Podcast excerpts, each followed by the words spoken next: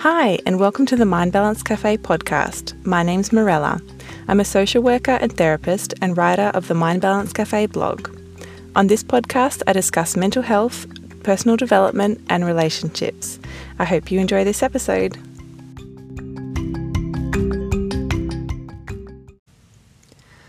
I've been both the person supporting a loved one with mental health issues and the person who needed support. As someone who's been in both positions, here's what I've learned about being a supporter. Being a support person often means worrying about the other person.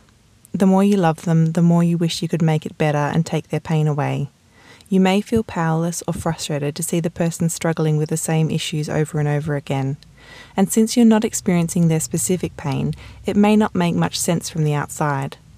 Perhaps there are things you wish the person would do that they're unwilling or unable to do. In my experience, people are usually trying the best that they can within the context of their experiences, genetics, and emotional resources, even if it doesn't look like that from the outside. When I was in the depths of depression and anxiety, what I found most helpful was people who could listen and validate how I was feeling, yet still hold on to their hope for me. This is a hard thing to do.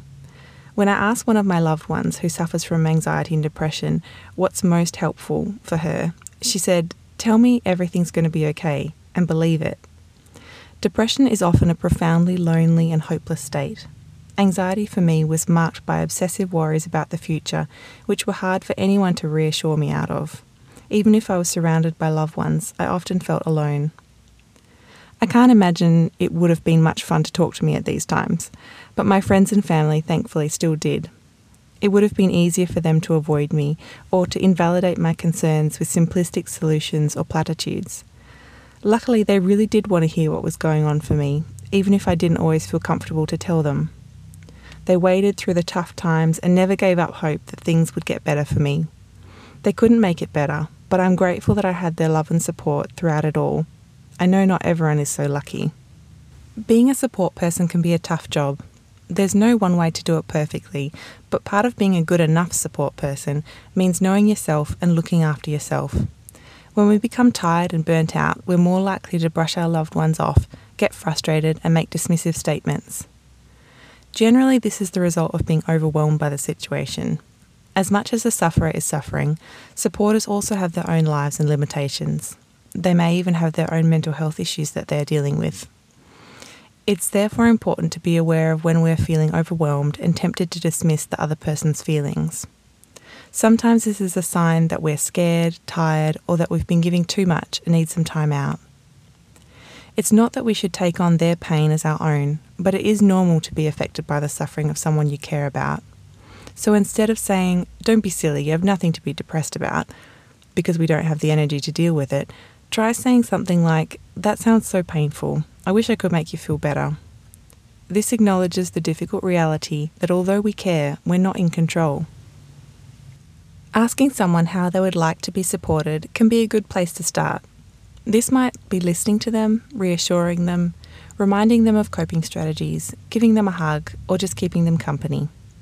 It's often best to have this conversation when you're feeling okay and when they're feeling okay, rather than when they're really distressed. For example, you could say, Hey, I really want to support you when you're feeling at your worst. Do you know what would be the most helpful thing for me to do when you feel that way? Remember your limits. Let them know if this is something that you can offer or not. For example, you might not be able to come over late at night or bring them alcohol. If they're not sure, tell them to let you know if they think of anything. It's not your job to have the answers or make everything better just being able to be with someone can be more powerful than any solutions we might offer them. Mental illness is such a lonely experience. If your loved one is willing to talk, listening may be the best gift you can give. Some people are less able to verbalise what they're experiencing, and that's okay. Going for a walk or watching a movie might be a welcome distraction that makes them feel a bit less alone. I mentioned offering solutions before, and there's nothing wrong with this if done well. For example, suggesting getting counselling, trying medication, or something that has helped you. The difficulty comes when we do it in a pushy, judgmental way, or when, or when we get frustrated when they don't accept our pearls of wisdom. Taking too much responsibility for the other person's recovery can actually be a sign of codependency. Making suggestions is fine, but controlling is not. However, there are times when we might need to take control, such as calling an ambulance when someone's life is at risk. As difficult as it is, we have to accept that we cannot control our loved one's recovery. We can't control if they take care of themselves, accept our suggestions, act self destructively, sadly, even if they take their own lives. We can only support them and give them what time and energy we have. This will obviously differ depending on your relationship to the person, their age, and level of functioning. For example, you would obviously give more support and less freedom to your child than to an adult friend. The closer we are to the sufferer, the more difficult this will be. But if you want to be there for them without becoming resentful and burnt out, you need to be clear on what is whose responsibility. Being aware of your boundaries and focusing on what you can control is so important. Often, people supporting loved ones with mental health issues seek counselling as a form of self care or couples and family counselling in order to work through issues that arise. It's also important to remember that you're still allowed to feel happy and do things you enjoy. In fact, it can be the best thing for both of you. Remember, your loved one is lucky to have you and you're worth looking after too.